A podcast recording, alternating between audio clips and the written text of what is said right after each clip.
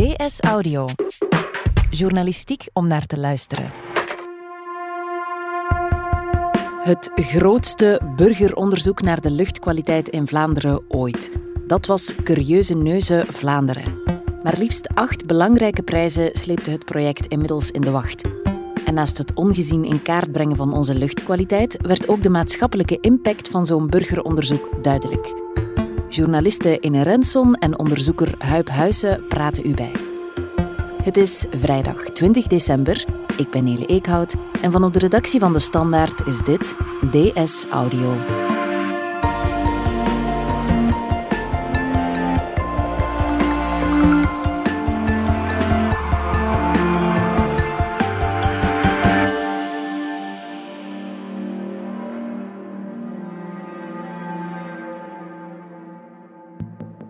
Ine Renson, kan je nog eens uitleggen voor wie er nog volledig niet van had gehoord, het Curieuze Neuzenproject. Hoe zat dat in elkaar?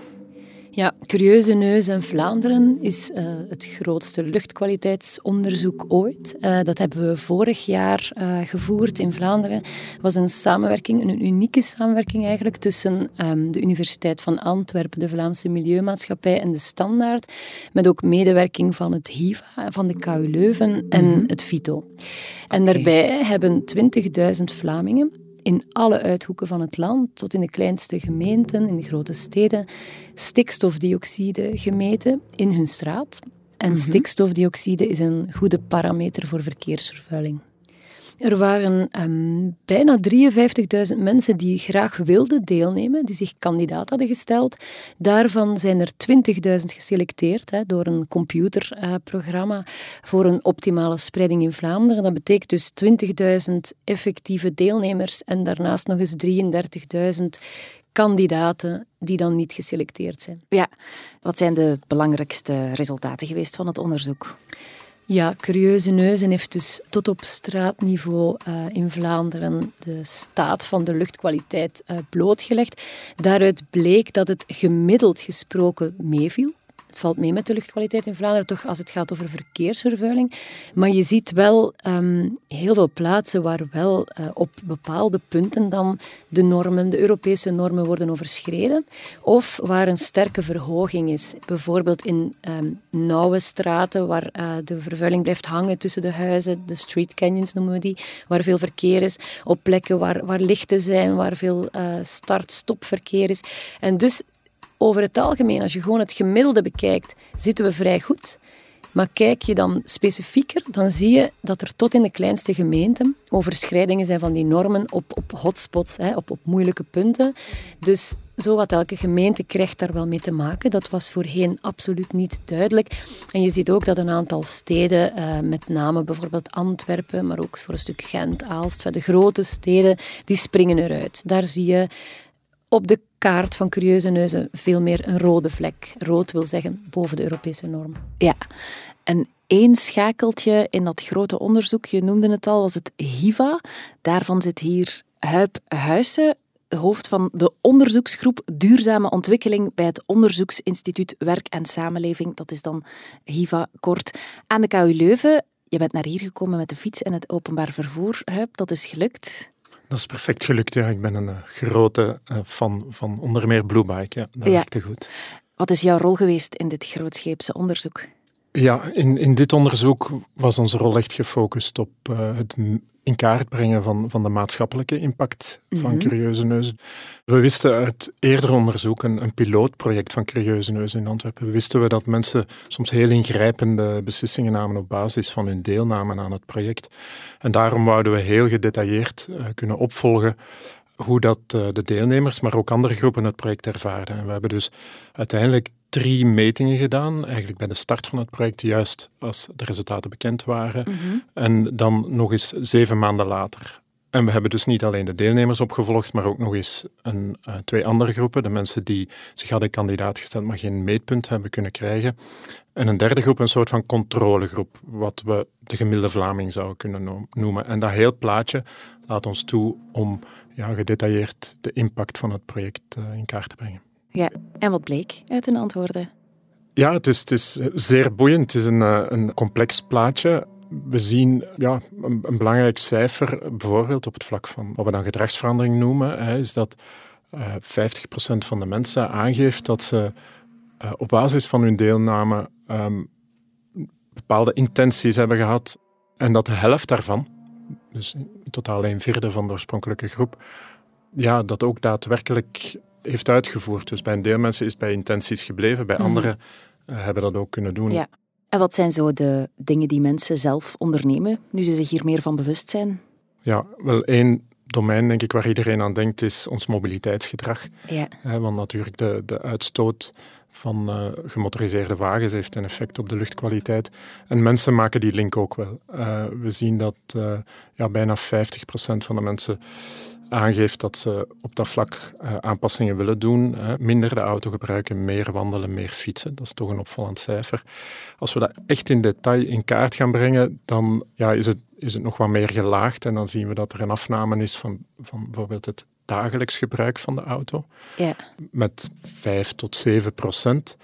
En dat er vooral een, een, kleine groei is van het aantal mensen die de uh, elektrische fiets gebruiken. Dat is, dat is opvallend, dat, dat blijkt ook uit, uit ander onderzoek. Wat, wat mij daar ook in opviel, is dat de mensen die de intentie hadden om hun um, mobiliteitsgedrag te verduurzamen, maar het niet hebben gedaan, dat die als hoofdreden aangeven dat er eigenlijk geen alternatief was met het openbaar vervoer. Mm -hmm. Dus ja, hier valt ook voor het beleid wel een les uit te trekken. Hè. Mensen hebben vaak de intentie, beseffen dat het anders moet, maar zeggen ja, ik, ik kan echt niet. Waar ik woon, waar ik werk, eh, is het heel moeilijk bereikbaar. De verbindingen zijn heel slecht. En dat zie je ook in de commentaren die mensen dan bij dat soort vragen, als er dieper wordt ingegaan, dat daar toch over geschreven wordt. Ja. Het openbaar vervoer komt er een beetje als de verliezer uit, terwijl de elektrische fiets, hoor ik, is een winnaar. Wel, er is inderdaad geen opvallende switch richting het openbaar vervoer. Eerder een stuk meer naar de elektrische fiets, dat klopt. Ja. ja. En opmerkelijk ook een switch naar thuiswerken. Ja. Telewerk, dat komt er toch ook naar boven. Hè? Heb ik begrepen. Mensen staan daar ook zeer gunstig tegenover. De Zie je helemaal niet meer verplaatsen. Voilà. Ja. ja. Dan zijn er extremere verplaatsingen, want je zal maar eens in zo'n hotspot, in zo'n roodgekleurde vlek op de kaart wonen.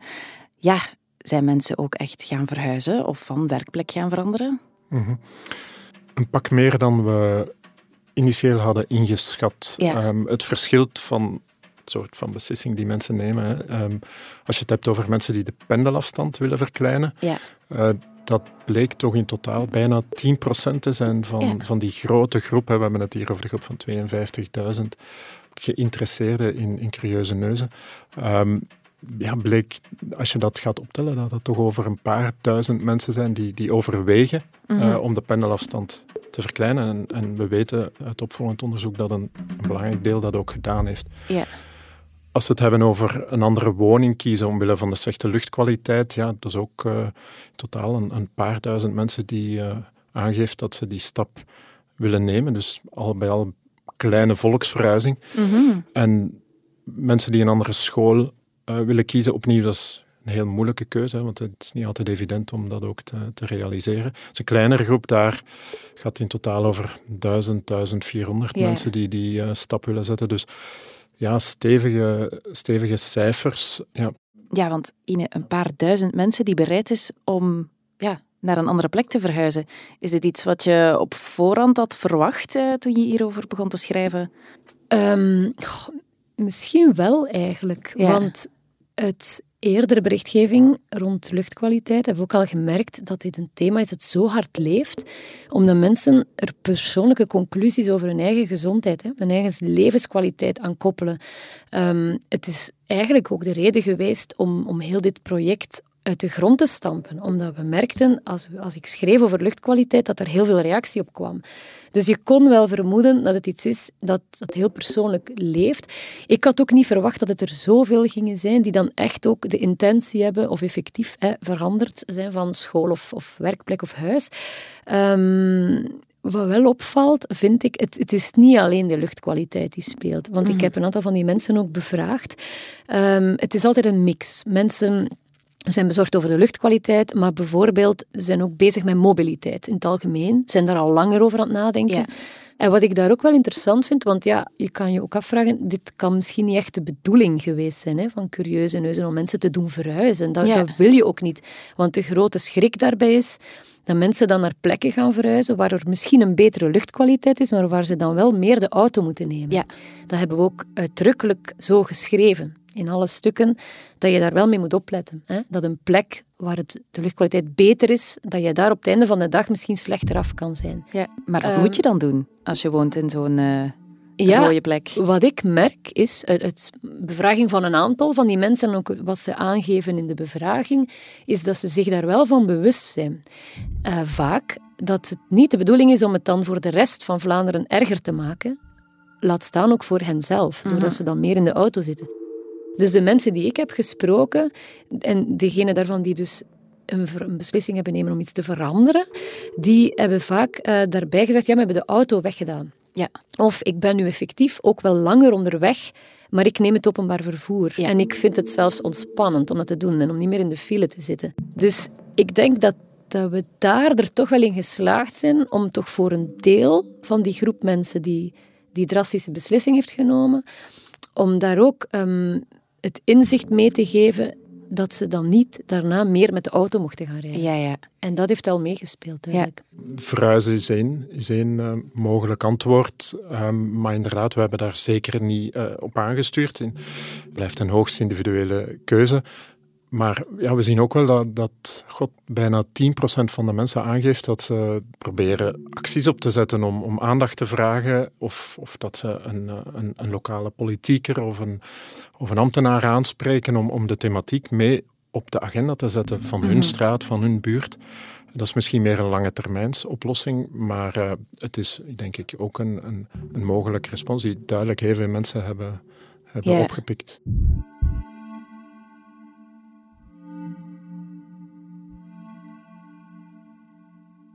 Hebben het al gehad over de dingen die mensen zelf spontaan uh, ondernemen.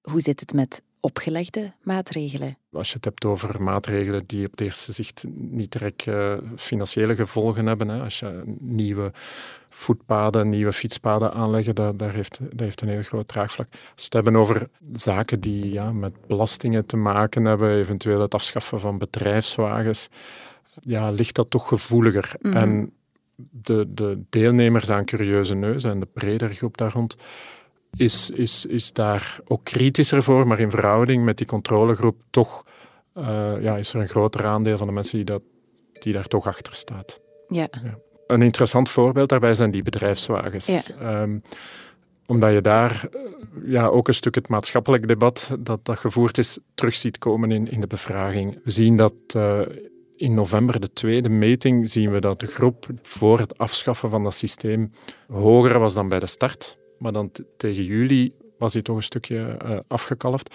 En als we dat verder analyseren, blijkt dat het vooral de groep is die een bedrijfswagen heeft, die zich eigenlijk kritischer heeft uh, opgesteld. Uh, de andere, de mensen die geen bedrijfswagen hebben, ja, zijn eigenlijk niet, niet veranderd van positie in dat debat. Dus je voelt het feit dat het zo een issue geworden is in, in, in de samenleving, ja, dat dat ook uh, een stuk een effect heeft gehad op, op onze deelnemers en, en de bredere groep daar rond. Twee weken na de bekendmaking van de resultaten waren het gemeenteraadsverkiezingen in ons land. Heb je iets gemerkt van de, eh, de impact van curieuze neuzen daarbij? Wel, ik denk niet dat er op dit moment een onderzoek is dat het echt systematisch is nagegaan of daar een impact is geweest. Ja. Wat je wel ziet, is dat het in de lokale politieke debatten wel heeft gespeeld. Hè? Mhm. En dat het spel bij de coalitievorming, meerderheid oppositie, is het wel aan bod gekomen. We zien ook dat um, in gemeenteraadsvergaderingen uh, en zo, curieuze neuzen vaak heel specifiek, dus hier, hier hebben we een hotspot of die straat ziet er niet goed uit, dat daarover gediscussieerd is. Mm ik weet nog niet op dit moment of dat echt tot veranderingen heeft geleid. Hè? Of die besturen dat dan hebben aangepakt, die moeilijke punten. Wat wel blijkt uit het onderzoek uh, dat Huip heeft uh, gevoerd, is dat de kennis van gemeenteraadsmandatarissen en, of bestuurders en, en ambtenaren lokaal rond luchtkwaliteit enorm is toegenomen. Ja. Wel, we hebben daar inderdaad een aantal indicaties eh, voor. Uh, een daarvan is ja, de, de helpdesk van de Vlaamse Milieumaatschappij. Die kreeg beduidend meer vragen, zowel van burgers, maar ook van gemeentebesturen. Maar daarnaast ook organiseert de, de Vlaamse Milieumaatschappij ook allerlei interactiemomenten met nieuw verkozen uh, mandatarissen. En het viel en ontzettend top dat het kennisniveau over luchtkwaliteit enorm was toegenomen. Eh, in vergelijking met de voorgaande jaren. En dat werd wel degelijk ehm, ja, toegewezen aan curieuze neuzen, de deelname aan curieuze neuzen. Zijn er nog dingen die blijvend zijn blijven hangen, naar jouw gevoel? Ja, wat ook interessant is natuurlijk, is om te zien of er op Vlaams niveau, op een hoger niveau, of daar uh, iets is doorgecijpeld. Um, de Vlaamse overheid was ook mee stakeholder in het project. Uh, we hadden een Vlaamse minister van, van Klimaat, van Milieu, die toch vaak in beeld is gekomen in die periode. Ja, ik vond het zelf een klein beetje ontgoochelend dat hij daar wat ik dan zelf daarover denk, hè, dat die daar zo wat mee weggeraakt zijn. Er zijn niet echt grote maatregelen afgekondigd om, om systematisch iets aan luchtkwaliteit in Vlaanderen te doen. Wat je bijvoorbeeld ziet, is dat uh, de resultaten van Curieuze Neuzen wel een impact hebben gehad op het opstellen van het, het luchtkwaliteitsplan voor 2030. Ja. Dus dan hebben ze toch blijkbaar gemerkt dat er in bepaalde gemeenten, waar um, overschrijdingen tot nu toe onder de mazen van het net bleven, hè, of onder waterlijn bleven, dat, die daar, uh, dat ze daar moesten corrigeren. Dus mm daar is rekening mee gehouden. En, en heel interessant vind ik toch ook om vast te stellen, is dat de rapportering van de Vlaamse milieukwaliteit uh, naar de Europese Commissie toe, want wij moeten bepaalde normen halen, wij mogen die eigenlijk niet overschrijden, dat voortaan de Europese Commissie zal rekening houden met die dataset. Dat gebeurt indirect, want um, er is een, een, computermodel van de Vlaamse overheid uh, dat de luchtkwaliteit monitort. En dat model is eigenlijk getest geweest door curieuze neuzen. En dat computermodel wordt nu mee door Europa in rekening gebracht als men de Vlaamse luchtkwaliteit zal beoordelen. Wat ik daar dan uit afleid, dat het voor Vlaanderen moeilijker wordt dan dat Europa dan eigenlijk strenger zal kunnen zijn. Het gaat niet meer alleen over de realiteit in 60 geïsoleerde meetstations, maar mhm. over de realiteit overal in zowat elke straat in Vlaanderen. Ik denk het inderdaad dat dat toch wel een, in zekere zin een indirect effect is geweest, maar een heel belangrijk en heel structureel effect. Het is ook een voorbeeld van hoe dat Curieuze Neuzen heeft doorgewerkt. Uh, in dit geval heeft Greenpeace België uh, Curieuze Neuzen gebruikt om eigenlijk voor de rechter te gaan eisen dat die data en het bijhorende model ja, zouden kunnen gebruikt worden voor de milieurapportering naar Europa toe. Dat is aanvaard. Um, en, en zo krijg je dan een aanpassing van het, uh, het luchtkwaliteitsplan 2030. En dat is inderdaad ingrijpend. Ja, we hebben ook gehoord van, vanuit de Europese Commissie dat het mogelijk zelfs een effect kan hebben voorbij België. In de zin dat mogelijk ook andere lidstaten ja, die fijnmazige data voor hun regio dan uh, zouden kunnen gaan gebruiken voor milieurapportering of, of, rapportering op luchtkwaliteit. Dus ik denk dat dat op zich een, een, een heel belangrijke ontwikkeling is geweest. Ja, dat is indirect. Ik hoor je ook zeggen 2030. Moet dat zo lang op zich laten wachten? Zo'n concrete vertaling in maatregelen. Een luchtkwaliteitsplan. Ja. ja, ik vrees dat dat uh, de manier is waarop het dan hier toch in Vlaanderen gebeurt. Maar, maar die, dat plan moest er komen. Hè. Er moest weer vooruitgekeken worden. Zoals je ook een klimaatplan 2030 hebt, heb je ook een luchtkwaliteitsplan 2030. Um, ehm, ja, je kunt daarvan vinden dat het allemaal veel te traag gaat. En waar ik zelf dan ook uh, ja, de bedenking bij maak, je hebt nu die Europese Green Deal die ook uh, verplicht zal worden. Uh, als je ziet hoe weinig draagvlak er op dit moment is voor dit soort maatregelen, die dan ook in dat klimaatplan staan, hè, um, ja, dan besef je toch ook dat er nog een hele lange weg is, is te gaan. Hè, En mhm. dat het, uh, er zal een versnelling moeten komen op een bepaald moment, maar dat heeft toch duidelijk tijd nodig om, om in te sijpelen in onze hoofden.